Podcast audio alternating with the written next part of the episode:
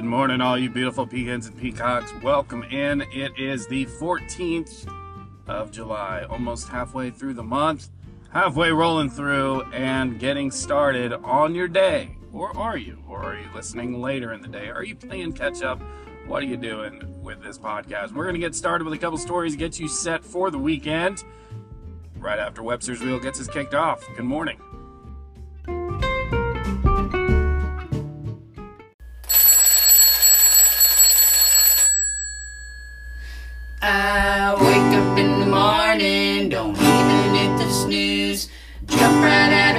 To get that 15 minute news. It's Jason in the morning, it's Jason in the morning.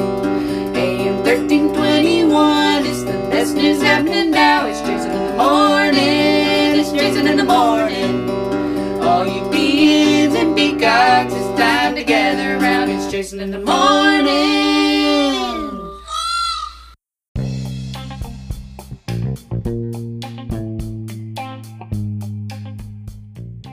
Well, good morning. Welcome in on this Friday. Hope you've got something you're looking forward to this weekend and gonna have a decent time, or maybe just a relax, relaxing Friday after a long, long week at work, or maybe you're just gonna sleep. That's okay. In our first story, Biden, uh, some interesting moves by uh, the president there of the United States.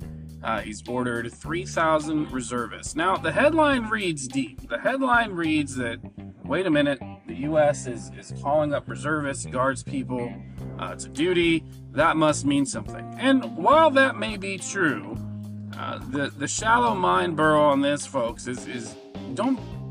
I think that's an alarmist kind of perspective and point of view because it, it's a drop in the bucket. It's 3,000 people. Uh, what you have to focus on and think of is that uh, the country has been shying away from sending, uh, you know, too strong of a signal or too much of a people. And so I'm sure that, and according to the stories, that uh, reservists have been filling a large part of the role in Eastern Europe and the training missions and different things over to assist Ukraine. So likely what this is is helping uh, refresh some of those. And according to the story, that's that's the piece here. And um, Lieutenant General Douglas Sims, uh, who is director of ops for the Joint Chiefs, uh, even said similar. Said, "quote This reaffirms the unwavering support and commitment." To the defense of NATO's eastern flank in the wake of Russia's illegal and unprovoked war in Ukraine. Uh, so it gives a little more flexibility. Other big thing here is that uh, they've named it's named uh, named contingency, so it is now known as Operation Atlantic Resolve. Uh, for you that don't know what it means, is that uh, they can mobilize reservists, uh, making sure they're uh, you know getting all their pay and all that good stuff. So that helps them. now that it's named Screen Actors Guild. Actors National Board. Fran Drescher, if you didn't know, the nanny uh, she is the president of the Screen Actors Guild. They announced, according to the story by David Robb and Dominic Patten, that as of midnight yesterday, or I guess today technically, uh, they are striking. And it's the first strike in the industry since 1980. Now, what does that mean? Well, there was a walkout, and that started the breaking of the news yesterday. So you have had all this hype, and I'm sure they planned it this way uh, because you have all the hype. And honestly, for I can't. Well, I mean, maybe I'll have to be proved wrong, but but you have Oppenheimer, who which has got to be a biopic about you know Oppenheimer and all the struggles that went with research, development, the struggle to get to the head of the line in the arms race, and then the development and use of the nuclear bombs and then you have Barbie. I, I why is this a competition? Like, you know, a competition to me would be Oppenheimer versus a biopic about good old Teddy Roosevelt.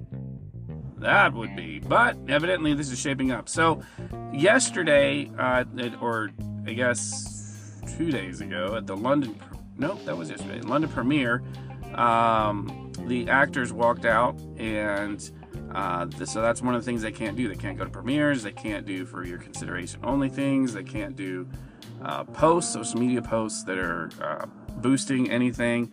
Uh, so they've got a lot of rules that they need to uh, go with here.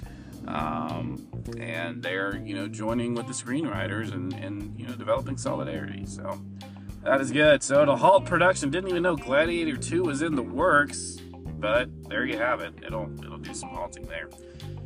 All right, well, we're getting closer and closer. We've talked about it in WALL-E. WALL-E. Uh, people in Guangzhou, their commute, they've decided, you know what? We're just going to ride around in electric wheelchairs. That's right. I'm telling you, we're getting closer and closer to that movie. Somewhere between Idiocracy and WALL-E. Why, you ask? Well, because they found a loop. And so China uh, has put a lot of rules and a lot of um, regulations against e-bikes. Uh, these are they're really the moped of the 21st century. Oh, let's be honest, it's an electric bike. But the city ha- in southern China has put a lot of regulations, uh, including the speed that the bike can go. Uh, they have to push when they cross crosswalks. They have to walk. Um, and but wheelchairs aren't regulated, so they've been making electric wheelchairs and been riding around the city because they don't have to get up and push themselves across the crosswalk. Yep, that's what's happening. That's what's going on, folks. All right, let's take a quick spin around sports. All right, baseball gets underway today. Full slate of MLS action. You've got a friendly, uh, uh, some couple friendlies coming up next week as MLS uh, goes into its All Star break. NASCAR will be at New Hampshire this weekend. Wimbledon uh, continues as well, and the Genesis Scottish Open is where they are at golf.